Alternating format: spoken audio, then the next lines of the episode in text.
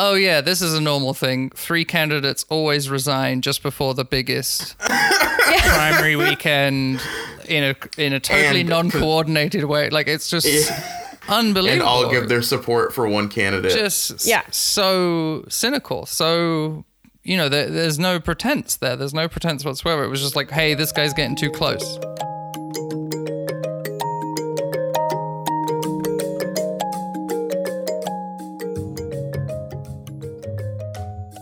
Welcome back to I'm the Villain. Today, we're going to be talking about radicalization, which is a topic that I think is very much on people's minds right now, especially for me personally. Um, you know, after Ruth Bader Ginsburg died, I am very much on the radicalization train. So today, we're talking with Rowan Emsley, who is talking to us from Brussels, actually. So I think this is going to be really interesting to get this, you know, this, have this conversation from, you know, the perspective of somebody who's actually like kind of outside of the US, because I've been thinking about this from a very US centric perspective. But Rowan, why don't you just go ahead and give us, um, the listeners, you know, a few sentences, whatever you think they should know about you. Yeah, sure. Um, well, thank you for having me, first of all. Uh, so I'm Rowan. I'm originally from the UK, um, but I have been a sort of, um, as it, some colleagues say jokingly, a political refugee here in mainland Europe uh, for you know the last five or six years. I, am a digital communications expert uh, for my sort of day job, but I also run a podcast called Connected and Disaffected, which is all about um, sort of millennials and their integration into politics and all the reasons why um they spend a lot of time doom scrolling online and uh, feeling blackpilled about everything, and, and maybe some ways that we can move that conversation forwards, um, which is not always easy uh, in the last few years, as I'm sure you're aware.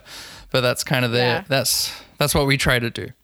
I think it's funny that you're owning radicalization for yourself because I feel like like in our generation we're like kind of using that as a weapon for the other side, right? Yeah. Like everyone on the other side like they're radicalized, but we're just like fighting for human rights or like the other side thinks like those lefties are radicalized and like trying to take away everyone's rights, but I, I enjoy you uh, reclaiming the, the, the, the term. Well, I, I think there's been uh, there's a slightly strange narrative around this, right? So the, there's obviously been the the growth of um of the or the rebirth rather of, of socialism, democratic socialism, progressivism, whatever you want to call it, um, in many countries, but notably the US and the UK in the last uh, five years or so, and because both in the UK and the US, the, the leadership have been like old 70s socialists, right? It's Jeremy Corbyn, who's like the most, you know, traditional, like in, in the UK press, he was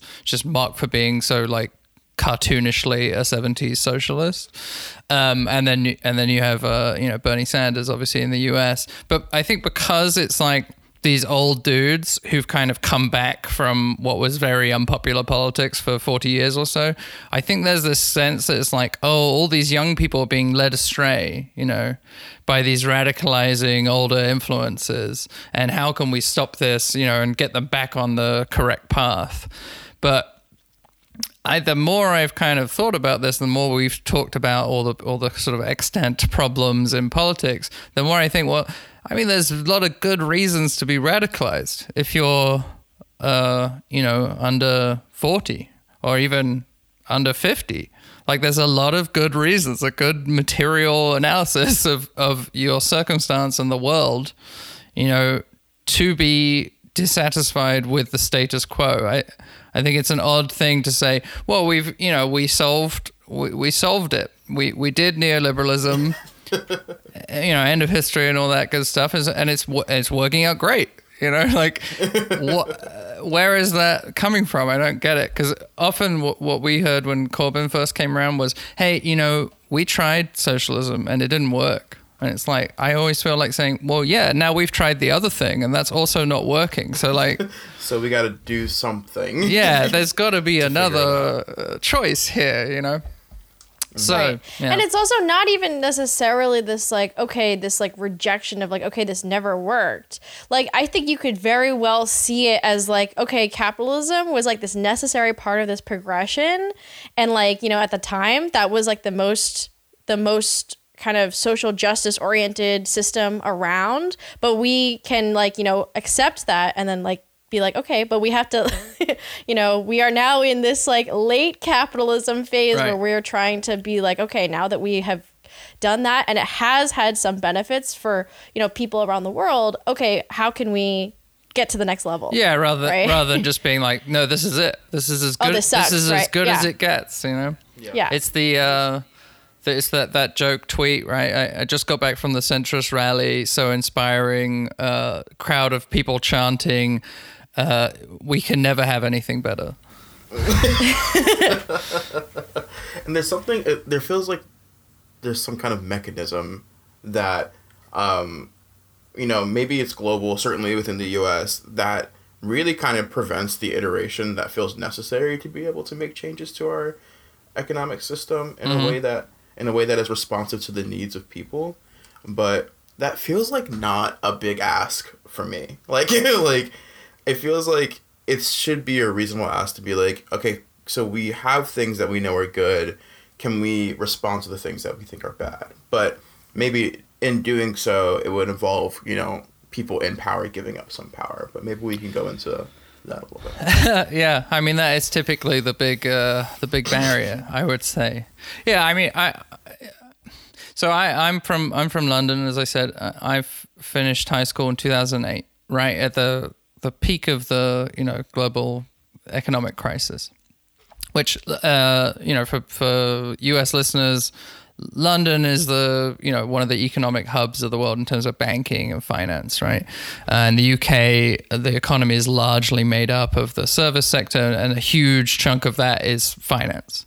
So it's really like our entire economy post the 1970s, post the you know Thatcher and the birth of neoliberalism was really based on well how how much can we juice up this financial sector? So the kind of the collapse of that was should have been a a serious uh, impact, a serious threat on okay, well, where are we going as a country?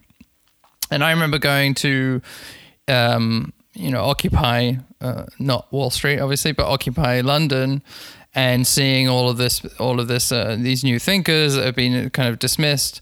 Um, you know, David Graeber was based at L- LSE at the time, who came up with the phrase "We are the ninety nine percent." He recently died.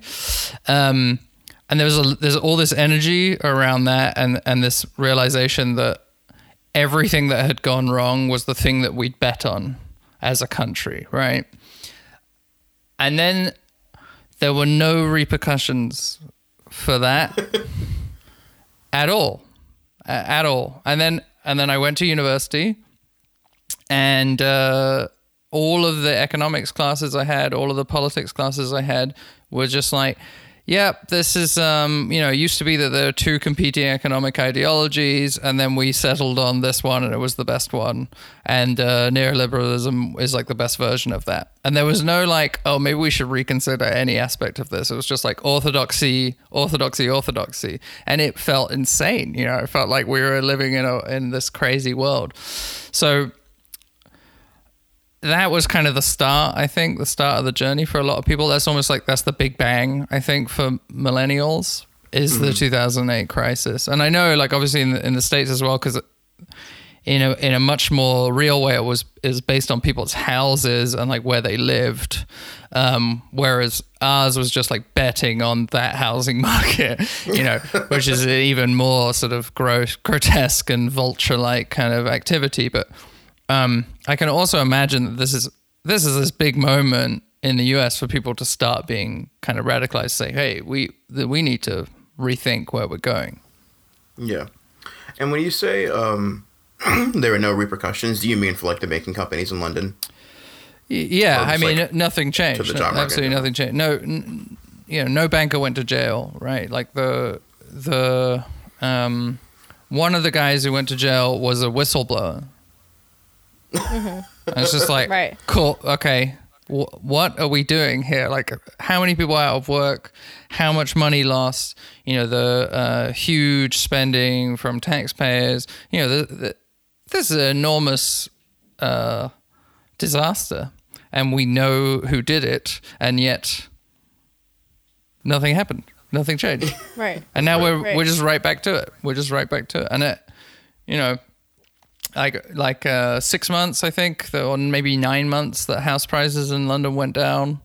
And then uh, nine months later, you know, everyone's still unemployed, but the house ri- house prices keep going up. You know, it's just like, okay, we're just gonna pretend this didn't happen. Yeah. My mom is is a lawyer and she worked very briefly for Barclays right after they had the LIBOR scandal, which is basically, you know, for those who don't know, like the ba- Barclays was this, you know, big bank in London that was kind of doing this fixing of the interest rates, right? And um, they found out that that had happened, and it just was like this huge kind of like scandal, basically. And um, you know, afterwards, they were doing these like ethics, you know, reorientation trainings for people, and it was just like such a joke. Yeah, yeah. People have to do like a half day workshop or whatever on like Yeah. having moral morals. Yeah, like don't Yeah. Don't predatorily lend to people. Like, what is that? What is that? Yeah. I it, it, crazy like there, there's no other place where that works but I mean this is the this is the problem with the sort of system of going well we bet everything on the service economy and this is the biggest single chunk of the service economy so like there's no turning this car around you know Right. um, so that was kind of. I think that's. I have like four four things I think that people should be radicalized about, but I think that was the first one is these like economic crises because we had 2008 and then there was the euro crisis uh, a little bit later on in, in Europe. Um, and then obviously now we're having the COVID related crisis. So that's that's three apparently generational crises in the first 15 years of my, you know, adult life. Yeah. Yeah. Things, things that should, you know, indicate things that should indicate to the average human, much like certainly a millennial, but to the average human, that the economy does not give a single fuck about you. Yeah. Well, I mean, what's the definition of insanity, right? Like, just, okay, we're just going to keep doing this. Cool. and that we, you know, the government will kind of let it crash and then pour a lot of like money back into it, but you will probably get none of that money. Yeah. yeah. Yeah. So that's Um, that's that's one, right? So just ongoing economic instabilities, which should make anybody, any voter, go, "Hey, we are not managing the economy properly." I mean, the, we keep having these same issues over and over. Like this isn't the stable growth uh, based system that we were led to believe. You know, and then if you go, Anyone that- you can go deeper and deeper into that. You know, there's different models. Anyone that's yeah. not in like the top ten percent should feel that way. Sure. And even then, actually, the top ten percent is like they're so they're so much poorer than the top zero point one percent. It's like an Yeah. unbelievable stratification. Um, you know, so that's a, that's a whole area, and that is basically our adult lives has has lived in uh, you know the shadow of a crisis or the recovery from a crisis, which have never really occurred. Like we we never got back to where we were. Um, and then the next one is related to that, which is the just elite failure. So from government to to business, um, you know, the armed forces, like th- there are so many examples that we have in in the last again 15 years of the the leader like leaders who are meant to solve these problems failing to solve the problems or being part of the problem right? Yeah, there was there was a news piece that came out recently that said that part of the the Congress passed the CARES Act, which is like this two trillion dollar relief um, for for COVID, and a significant portion of that went to the military. And instead of spending that on you know medical supplies like they said they would, they spend it on like jets. yeah, yeah, yeah. I mean, what I, You know? I just saw an article in Foreign Policy about how the U.S. Navy wants to have a 400 ship navy, and it's like, what is going on, right? Like, like in this context of like, global lockdown, you know. Probably going to be two million people dying from this disease. It's like, well, what we need is more uh, ways to do war right. it, it, it seems insane to me. But there's so many of the, you know, right in a row. Like when I, when I was a uh, teenager, it was you know Afghanistan, Iraq, right? Which just were extremely unpopular at the time. Like in Britain, it was the biggest ever uh, protest uh, was against the Iraq War. Right. Um, and then they went ahead, and it turned into the debacle that everybody thought that they that was going to turn into. It was like, well, we have no. This isn't. We don't have a plan. Like, how do we leave? What what what does success look like? You know, I'm a consultant. Like, I would say to them, like, what if we were to do this successfully? What would that look like? And like that was that was never a part of the plan, right? So so that became this huge issue you know, it's, and it's another great uh, generational divide, right? Where uh, my parents' generation would talk about like Vietnam, for example, and it's like, well, Afghanistan's been going on way longer than Vietnam. You know, it's this is just put it into context. Like this is so many years. Like this still happening. There's still people, people in the next generation down are now going to be going and getting deployed to Afghanistan. Like it's it's insane, right? So there's Right. so there's that, and then there's 2008, no repercussions, and then you have um, the the great hope, the great joy for everybody was Obama, right? Like he's the the single rallying kind of like uh, leader of certainly in the US and the UK. We we've had terrible uh, prime ministers in the last. no one's really gotten that excited about any of them, but Obama coming in, he was the big hope, right? And he made all these promises, but then it all just fell into this kind of managerial limbo where a lot of the things that you wanted to happen didn't happen or, or they happened but in a less interesting way than maybe they should have happened you know all the it just it didn't live up to it and that's that's very disheartening and disappointing i think for a lot of people and particularly uh, for you know millennials that's the first person they voted for probably you know right. um, and so that's a huge disappointment, right? And then you have the rise of populists and and you know lunatics, right, who are now running the show, uh, and all of the corruption and all of the chaos that comes with that. Uh, you know, both sides of the Atlantic, and also all over Europe as well. I mean, this is not obviously Trump is like the the loudest one of these people, but there are plenty of these people, right? So, um, and then you mentioned it earlier, COVID and all of the insane responses and terrible mismanagement. Um, in the UK, we're seeing tons and tons of corruption around uh, government, um, you know, government purchases, right? Going to this small group of people who keep failing, like, you know, fifty million dollars for for an app that never gets released on the testing and tracing, and then that same company gets the next uh, uh, contract to do that thing. It's just like. Uh, you know, you hear politicians talk a lot about trust, and they're like, "We need more trust in, you know, in, in politics and in the, in our leaders." And it's really the other way around. Is we haven't seen anything trustworthy. You know, we've had a lot of disappointments from our leaders. Um, in the last 15 years or so. So it's another thing where you go, well, we can't rely on the people at the top, right? Yeah. So therefore, we need to shake up the system, right? This is, is another radicalizing lever, I think. And I, I don't know if it's talked about enough how disappointing the leadership has been for, for a long time. Even the best Right. one, right, ended up being disappointing. Even the one that like garnered all the hope and all the support and the thing you know people were like kind of really hanging their hat on. Yeah. Did a did an only okay job at like strengthening the safety net for people. Right. Yeah. And even now, as we're going, you know, for us, you know, election day is like, you know, in like 37 days or something. Yeah. You know, no one is excited about like Joe Biden, right? you know, it's just more of the same, right? And so, and it's like we uh, we we systemically or systematically like throughout the process of the election weeded out the people that we found most exciting.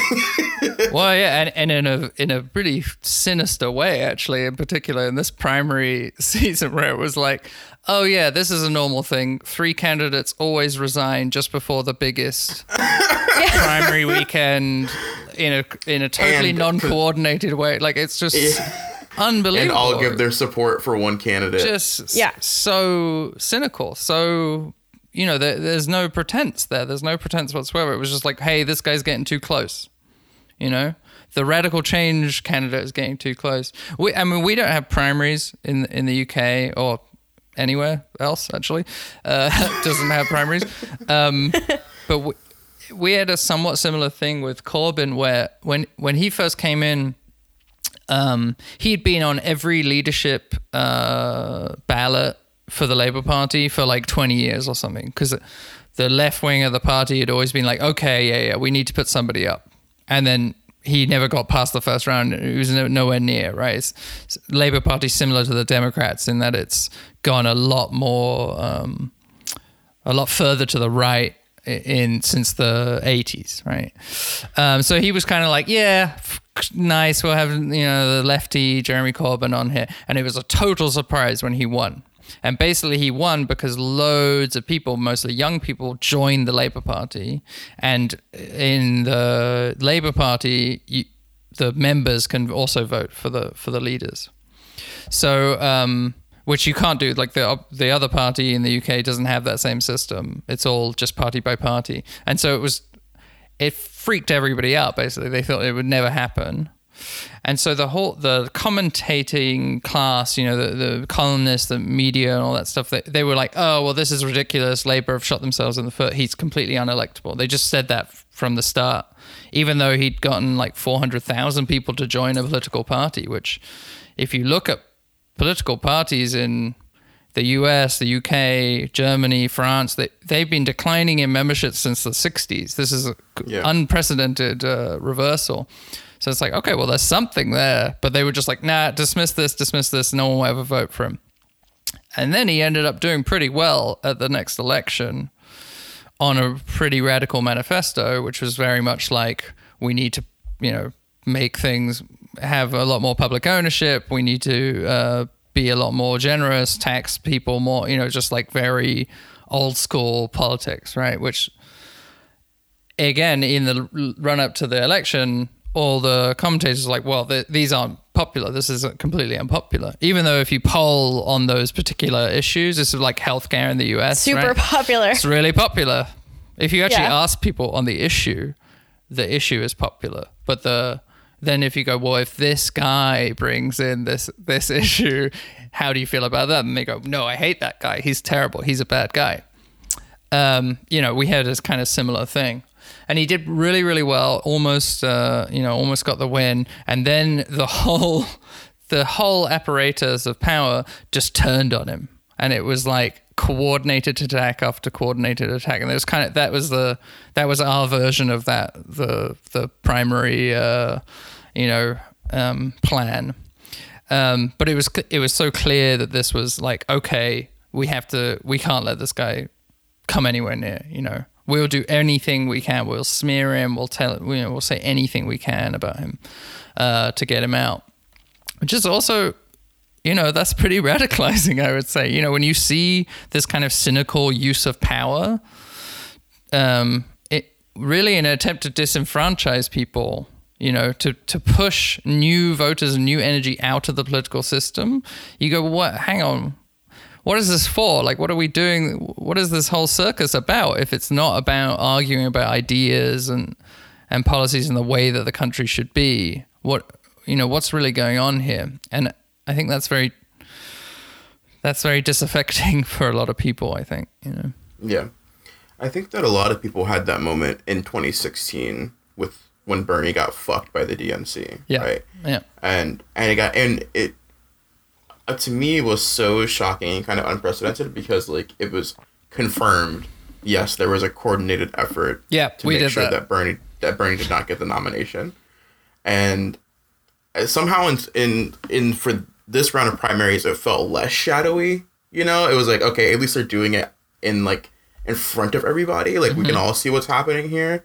But still, yeah, I think I feel like I've met a lot of people that were like, oh yeah, I became disaffected or I became disinterested in in the DNC and whatever, like and be even participating in the system because it became so clear how rigged it was in 2016. Yeah. Mm-hmm. But that I the thing that I think we're dealing with now is that like that's exactly like that disaffectedness and like not feeling like you know our vote has any meaning is exactly what gives Yeah. those exact actually- people more power. Yeah, it's actually very beneficial to the right. They and- want you to think that.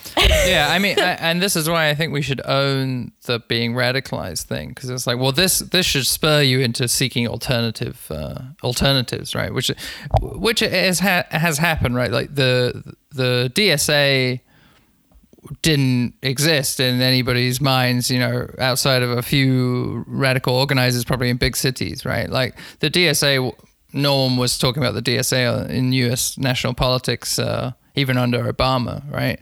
right. and now it's this huge player plenty of congress people attached to them like that's that's a big change and I, and all of that energy is definitely you know bernie related right so I, I think that's that's kind of the message, right? Is to take all these things that are completely dissatisfying and that should be radicalizing you and turn that into, well, let's seek alternatives here. Yeah. I think um, I wanted to take a step back and define radical, radicalization for listeners. Like, talk about what we think that means. Yeah. Do we think that means just being so fed up with the system that you're inspired to like act and do something about it? So for me, it's about rejecting the choices that are given to you in the political system, and and the the US and the UK are similar in this way in that your choices are, are limited. Um, you know, there's two parties essentially that have any capability of winning, and even within those parties, right? Normally they run unopposed, right? So even you can't like choose within the party often and and it's that thing of like well you know you got to support your side because we're the good side or whatever you know or we're the one you know you're landlords and we're for landlords. You know whatever it is it's very like it's very limiting and it puts you in this little box. And i think the process of radicalization is saying we reject those boxes. We reject the options available and we would like to do something else. Mm-hmm. What do you think that?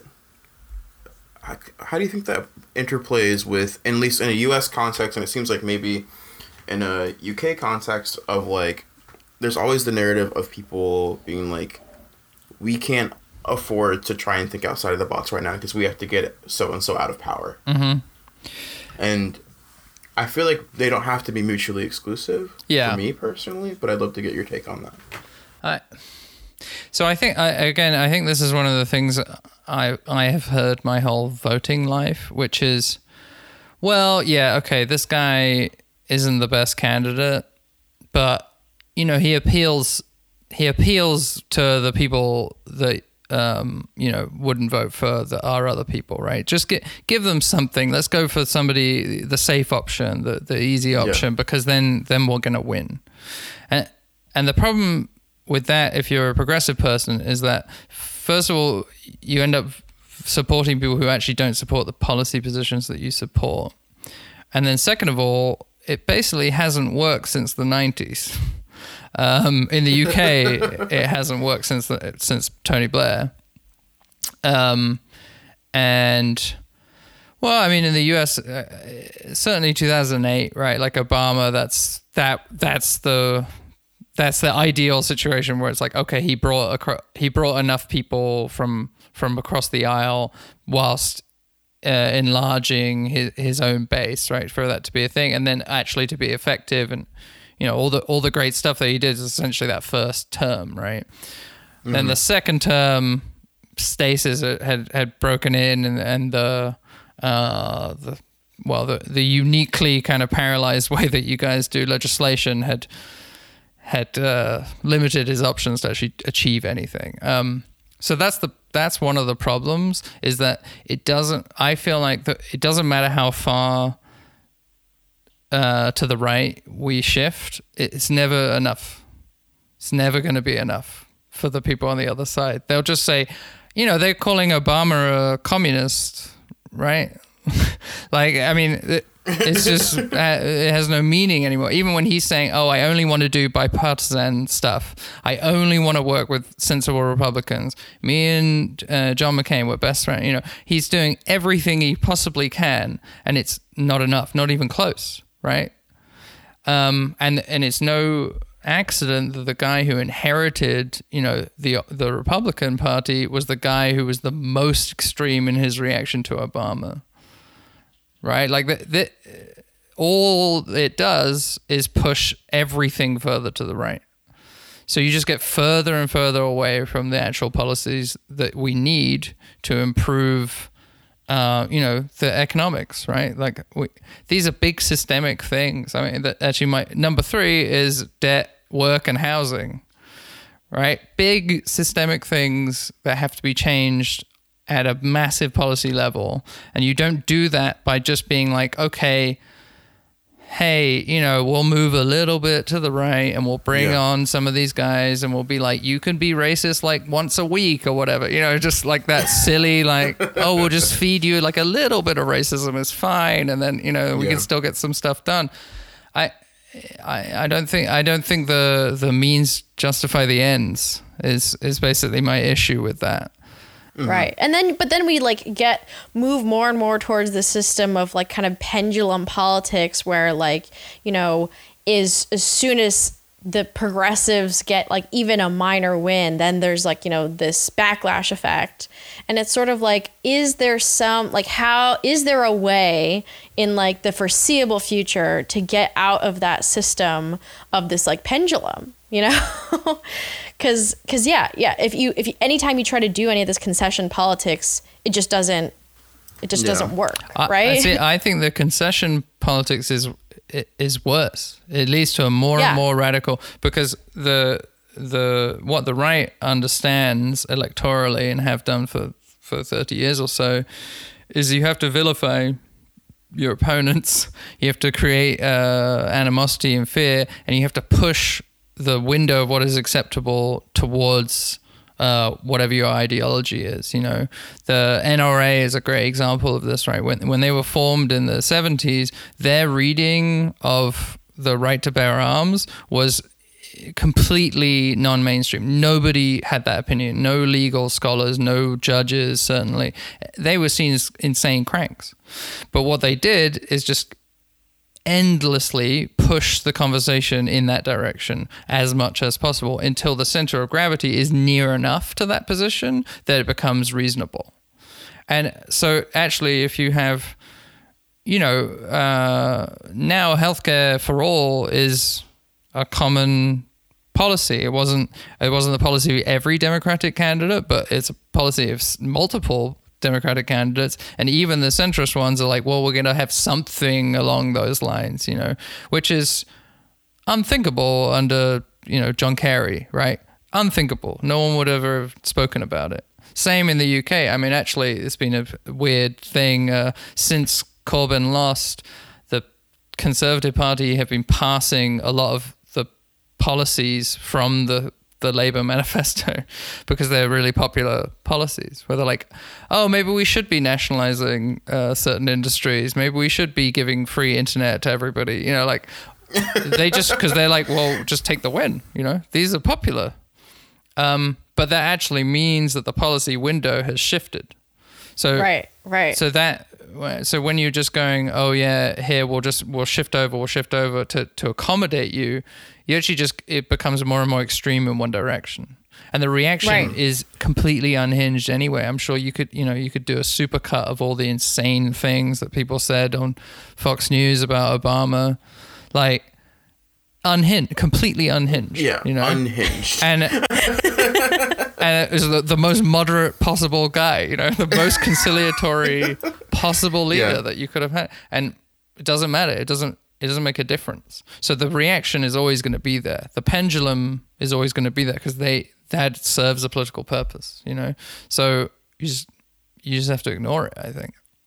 Yeah, because yeah. I think right now in the U.S., that's that's exactly what's happening with the whole abolish the police and you know defund the police is that like you know they're trying to shift that Overton window of like you know the political possibilities more towards you know the likelihood of like okay let's say this really extreme thing to make the actual Sure. thing that we want seem more likely to happen Yeah, it's like and more negotiating, right? Yeah. For a price. You, Does, does you don't ever if you- start with the thing that you actually want. You start with something way less than what what you know than what you Yeah. actually want, and then you, and then you get negotiated upwards, and you're like, oh, good, I got the thing that I wanted. But right the and the right has played that game for 30 40 years it's just that the left hasn't done it um, Yeah. and, and that's why they keep losing right and uh, even on policy even when you win the win power you still lose on policy often you know um, Right. that's Tony Blair, Bill Clinton, right? They're the great examples of this, right? Like they're the people who passed, in a way, you know, Clinton and the the crime bill, right? Like this is the big bet noir of the Black Lives Matter protest, and that that's not a Republican bill, that's a Democrat bill, right right? Yeah. So what are we doing here? You know, like what are we, what are we ascribing things to? Um, yeah. But it is the only way to make policy change that lasts to like try and smash it through when you have when you like when your party has enough power in you know the American political system and then hope that people feel good effects from it. Yeah. And it, and then it becomes commonplace. Like is that the only way to make lasting change? I mean, it's definitely not the only way, and I, I don't want to be completely electoralist here. Yeah. Um, in that, uh, you it's know, not, it's not a very radical way of thinking. well, and it also, and also just to say to people, every four years you get your one chance. You know, is is pretty. I mean, if you're talking about ways to get people to disengage with politics, I mean, that's a pretty good way to do it, right? To say, well, this is it. This is your one chance. If it doesn't go your way, then just you know You're fucked. You're, you're screwed. Like Yeah. it's pretty disenchanting. Um, so I don't want to push totally on that. Also, I mean, frankly, the the, the U.S. Uh, legislative system is is fundamentally broken. I mean, it's it's nuts. Like you, you barely pass laws. I mean, uh, like Yeah. none at all, right? I mean, how many bills has Congress pushed to Senate, and like how, how what is passed? Is any has anything been passed under Trump? Like two laws or something? You know, even he, even he with his like radical agenda or whatever couldn't get anything passed because it's completely a broken. So that top level is very broken. I think I think in the US that there is a lot to be said for particularly city level uh, legislating and the rise of uh, you know like super mayors and all that kind of stuff. Um, because cities are where most people are. It's where many of the problems can be solved. You know, if you talk about you know housing and work and uh, actually climate, you know, like these are problems that are concentrated in places where people live. So the people who have political power over those people are, are also very important. So that kind of like city level stuff, I think, is very important. Um, but then also we have seen in the last ten years, particularly, massive social movements that have been incredibly impactful. You know, the the um, the the movement from the school shooters, right? That has been incredibly impactful. Uh, Black Lives Matter, we've already spoken about. Also, um, uh, you know, Fridays for Future, the Greta Thunberg uh, movement, um, Extinction Rebellion, which I don't know how big that is in the US, but in in Europe, it's unbelievably impactful. So you can do a lot by getting people to organize around single issues as well. And I think particularly now when so many people feel pushed out and unrepresented by the mainstream political process, there is a lot of energy out there that people would like to see things change, and therefore these kinds of social movements are becoming um, very powerful. So there are some other ways, and I wouldn't put any faith in you know Congress being able to do anything. Frankly, I mean, it's uh, remarkable to, to me. this, that- you know, yeah, I'm hoping this really fucking turbulent four years that the United States has had, and it seems like maybe the world has had, um, will you know inspire people to like keep moving past or keep stay activated beyond you know the the fucking national election we're about to have. Mm-hmm. Um, either with with either win, right? Because even if I think we've we've touched on this before, but even if Joe Biden gets into office, like I, I'm not expecting big things from the man. I'm, I'm like I'm hoping that he doesn't tweet constantly from his fucking phone. sure. I mean, that's that's And- kind of the, that's his platform, basically, right? Yeah, Uh, yeah. He's like, he's like, I'm not gonna tweet, and I will like make marginally better choices for COVID that will like would result in like Yeah, and dying, and which and, I and uh, you know, on on foreign policy points, like uh, just being being appearing more stable is a very useful thing. Yeah, just not being a Um, lunatic. I think domestically, I wouldn't hold out much hope. I mean, so so my my two other things that radicalize people are very much like big issues that I don't think Joe Biden has any he no framework for basically. So the debt work and housing, right? Like, uh, I mean, debt is particularly bad in the U.S. obviously because of uh, the price of of college, and um, uh, well, I mean, there's uh, millions of statistics, but uh, millennials have 300% more student debt than their parents. They're half as likely to own a house.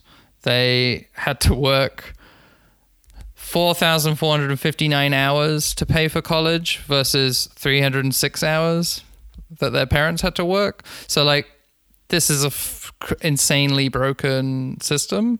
So instead of being launched into the work, you know, work world with, uh, you know, a, a great degree and a lot of opportunities, it's like here's a bunch of debt that you'll never be able to manage, and then you build on that healthcare costs. You know, any kind of healthcare emergency your you know your your credit rating's actually gone forever you know and it's very hard to to recover from a negative beginning in terms of like building wealth and being comfortable uh, and having good quality of life right so this is a huge huge problem and then connected to that are the quality of work that is available so you know, there's uh, wage no wage increases since the 80s, the early 80s, essentially in terms of real terms, like the how far your dollar goes. So people have been doing a lot of work for a long time, getting poorer in real terms, which is nuts. And the worst part about that is that all the housing has been filling up that is even near to where they're working. So you're going further and further away and adding more and more cost in terms of getting to and from work because um, there's not enough housing. So uh, we had a whole episode on this uh, on on the housing issue and actually the differences in, uh, between the US and the UK. In the US, it's mostly a zoning issue. In the UK, it's basically we just haven't built any houses for like hundred years. Um, which you know, whoops. Uh, uh, yeah. uh, no, actually, not. It's it's this, but it's the same symptom, which is the people who own the current housing stock uh, are the people who are very valuable in, in terms of political influence, and because they can Yeah. pay for campaigns, or just because they vote in massive numbers in the UK and very predictably. So if you can court those people, then you can keep winning elections. You can keep winning power. And so courting the other people, why do it? Why bother? So uh, that's a huge, huge problem. And uh, yeah, staying engaged in electoral politics, I don't think is going to give uh, young voters a lot of hope on any of those issues. Yeah, I, I think it's wild how, yeah, how absent housing, specifically housing, is from, you know, discourse on the on the the national political level, because of how seemingly like kind of ubiquitous of a pro- like of a problem it is. Right. I know that you were just talking about. You know, city politics, and I think that's definitely discourse that we hear, like from mayors and things like Yep. that. Um, but you know, housing prices haven't stopped going up and we've already discussed um, how you know wages have and that's like that's a basic issue right that's a basic fundamental problem in our system that kind of yeah just kind of goes untalked about Yeah, I mean, it's also it's still very short term thinking, right? Because it So if I'm a property developer, at a certain point, I run out of boomers to sell houses to. Like we're getting, we're getting there, right? Like some, getting you know, uh, sure. you know, my parents are retired. I think most boomers are retired now. I think as a you know like a majority actually of them are retired, so they're not accumulating much more wealth. They're probably going to be moving it around and using it for different things. So all those massive, you know, suburban four bedroom houses for their families or whatever. Actually, it's, it's a big issue at the moment in, in suburbs in the states. I know that those like boomer dream houses that they had with their families, they now can't sell because they have these uh, two million dollar houses out in the suburbs. They're too big, they're too far away from work. No one can buy them, so they're just they're just stuck with these huge empty houses. Um, so that you know that that is not a system that is going to work for like housing as a market going forwards, right? That doesn't make any sense. Um, but you know, in the short term, the, the profits remain there, right? So, and th- this is sort of the the disease of also like, well, we'll get a load of people into work, right? We'll get them in unstable work. We'll make it really easy for employers to, you know, to hire and fire people. They don't have to give them any benefits. Let's just get as many people into work as possible.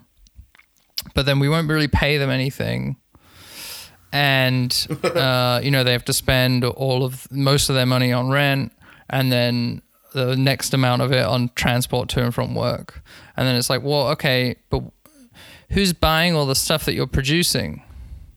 You know like who's buying all those coffees? Uh, who's who's buying the scooters or you know whatever it is? Like who who is left to purchase the things that all of this labor is going into producing? Like there's still enough of them i guess now but that's going to run out right like if, Right. You can't just accumulate all the wealth and then like pursue all this rent seeking behavior, assuming there's going to be I, who, who's going to buy it you know a market. Yeah. who's going to buy it ultimately i mean this is the big issue of like supply side you know trickle down economics is like well eventually everybody else runs out of money so you can you stop being able to sell things to them like this is such an obvious closed loop of a, of a problem uh, but uh, you know it doesn't seem to matter. I mean this is the big shocking thing right? The, the amount of wealth generational wealth is like this enormous thing. Um, there was a study on it in the us i, I know uh, so once millennials will hit an average age of 35 in about three years. And in between in those three years they need to triple the average wealth to hit where generation x were in terms of share of overall wealth in the country and they would have to times it by seven to hit where boomers were when they were all 35 on average but that isn't really how wealth accumulation tends to work. It tends to be you start from a certain point, and that pretty much dictates how much you grow from there. So Yeah, it's pretty linear. you have people start low with a bunch of debt who haven't been able to grow at all because the job market's been horrible and wages have stayed low. You know what's what's the plan for when all the boomers retire or age out of making any more money? You know they sell off their properties or they just let them be abandoned. You know they're in retirement home. What's the plan? Like how does that economy work? Um, and it's sort of amazing that we don't talk about any of this. Like what's the long-term plan for how this economy could possibly work is never never discussed.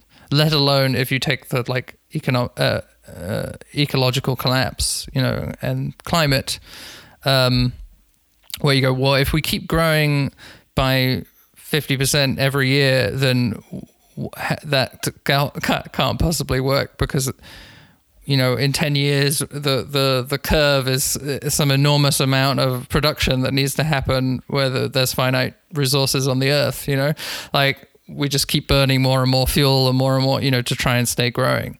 Um, you know, we're not hearing any of that in this uh, election, right? And we don't hear any of that in the in the in the UK elections, really, or it's dismissed You don't hear it it's anywhere. dismissed yeah. as being like crank talk, where it's like, well, we actually can't keep doing this thing. Even if we accept that this is the best it's ever going to be, it still isn't sustainable, you know? Um, so what, what's the plan? Mm-hmm. What's the plan there? Joe Biden? Um, and he's like, well, you know, I'll, I'll, I won't tweet. yeah, it's very frustrating. Right. Yeah, Yes. that's facts. yeah. So yeah, you know, it's all hopeless. But no, be in your get activated on a local level, man. Yeah. I mean, yeah, my my message is like, who wouldn't be radicalized by this set of material circumstances? So that's the first thing. So if people come at you and they're like, oh, you've been spending too much time on YouTube or whatever, uh, you know, you've been led astray, capitalism is the best system, etc., cetera, et cetera. There's a lot of evidence to suggest that the, the status quo isn't good. You Yeah. know, it can be improved upon, as we said at the start, right? Like there's Right. a lot of evidence there, and that you know, you you can reel off any of those kind of like four areas, right? Like it, just pick one that will resonate with the person you're speaking to, you know. Um, and there's a lot of actually support for all these things as well. Um, you know, issue by issue. It's just when we bundle these things together, they become scary and dangerous. But I, I ask people to think why why is it that they are seen as scary and dangerous? Is because they threaten power. Yeah, and I also think that when people hear the word radical, right, they think, you know, these people want a violent revolution, right? And like that's something that that that I've been thinking a lot about, you know, with respect to, you know, again this police conversation that's been going on about how like the state has this monopoly on mm-hmm. violence, right? And you know that is a main weapon to, you know, that that basically like, you know, this one side can use and the other mm-hmm. side cannot right? And that's like a huge again it, it's very similar to what's you know it kind of mirrors what's going on in congress with the oh well it, republicans can throw out your supreme court justice and not hear them and you know democrats can't right? If one side can use these tools mm-hmm. of power right and like you know the rules of the game are fundamentally different how does one if you're committed to like oh, like when they go low, we go high, but going high is not as effective, is just, uh, you know, blatantly not Going Right? low works all the time. every time. Yeah. Right? And we uh, and we What do you we, do we about also that? see this in the Right? you know like culture wars stuff right there was this whole thing where it's like you remember the rise of the, the the intellectual dark web they seem to have died down a little bit recently um but that was that was a big thing uh, you know early trump times right like here oh there's these new intellectuals and they're coming about and they're very popular and they've all kind of like died off for various reasons. But one of the most effective ways of dealing with those people is just stop inviting them to speak at events. S- They get paid to do events. I mean, they get paid to do columns and speak at events. And if you just stop inviting them, they run out of money and they stop doing it. You know, no platforming, which a lot of people were like, "Oh, well, so much for the tolerant left, etc." You know, it's like, well, because it's effective. It's actually a really effective way of doing this, and we don't need to hear, you know, we don't need to hear people spouting hate and saying, "Oh, this is free speech," because we've had all these arguments. We don't need to hit. We don't need to debate everything. You know, um, and I think there is this uh, trap that people fall into where it's like, well, we need to, you know, talk through every idea and have a discussion and we win the argument. But the our opponents do not act this way. And also there are some arguments you don't need to win. You've, you've won. The argument's been won, you know, and the other side t- pretending to argue, you know, some, some abhorrent point of view, they're not doing it to win the argument. They're doing it for other reasons. They're doing it for attention. They're doing it for power, for distraction, whatever it is. They're not there as like real debaters. that is not that is not the intention. I think it's also the the thing that the press get wrong about populist leaders is that they think that they're like, oh wow, this guy is acting really weirdly for a politician. And you're like, well, he's not. He's not a politician. Like he's not doing the job that you think he's doing. And if you frame everything in that like, well, he should be acting more like X, Y, Z, that's not what's going on. You know. Um, so I think one of the things for for like younger people looking to be into politics is to stop taking so much of things at face value, um, and to call, just call out bad actors because some of them are just in it for the wrong reasons and they're doing the wrong things, you know, and they're not. Then they're, they're probably. I mean, maybe they're ideologically committed to whatever it is they're you know they're spouting, but I think a lot of the time they're just in it for money and attention. Um, and that's okay to just dismiss people. I think you know. Um, I think we get distracted a lot of the time by those sort of con- constructed arguments, and we get pulled into having the arguments on the terms of our opponents rather than saying, "Okay, I don't care about who's in the toilet." You know, the planet is dying.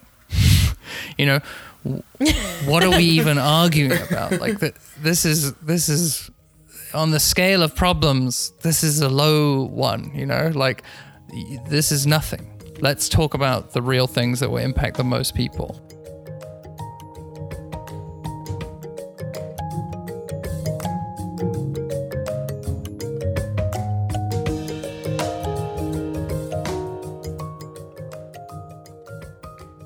Uh, Rowan, thanks so much for sitting with us today. Um, really enjoyed your perspective. My question to you is: How are things in Brussels with COVID? Are y'all like kicking it? Are you good?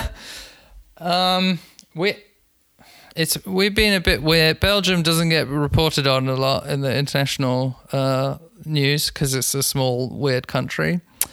Um, they we it's strange in Belgium because they count basically any possible death that might be COVID related as as COVID related. So like any death in a care home, anything. It's just so like the opposite. Yeah, of the they uh, yeah Belgium overcounts because they're like this is it's better to overcount than to undercount, right? Um, So it was seen as not doing very well for a while, but uh, it's basically been fine. One of the issues uh, that we have is that Brussels is like a two-hour train ride from Paris, Amsterdam, and London. Um, it's like four hours on the train to to you know to Germany. Like it's incredibly connected. Um, so which is one of the reasons a lot of people move to Brussels actually because it's really in the, the heart of like Western Europe and you can just move all around but that is obviously an issue in pandemic times but um, yes on global levels we're doing pretty well Do you want to take a second and yeah, just plug plug your show and any like social media platforms associated with it? Yeah, sure. So um, it's Connection Disaffected or uh, at C and D podcast. Um, so we're you know we're on everywhere: Twitter, Facebook, whatever you want. Mostly Twitter, and also we have a subreddit as well. Um, we're on all the podcast platforms that you want to get it. But it's it's uh, it's about the the future of politics, right? We we try not to talk about horse race or what's going on in the elections. It's more like, well, what are the ideas that are going to move things forward? You know, um, who are the people that are trying new things that are at least uh, at least have a chance of making an impact? You know, um, so so please check it out if you're interested. It's UK 80% UK focus, I'd say. I have the view from Brussels, so there's a bit of an EU angle there, but a lot of it is applicable to US uh, listeners as well. Actually, most of our listeners are in the US. So check it out if you want to if you want to get some big ideas to argue with your parents about, you know. If you liked this episode, if you like Rowan, if you hate Rowan or us, um, let us know at I'm the Villain Pod. That's our Twitter. That's our Gmail. Um, and that is our Instagram. Otherwise, bye.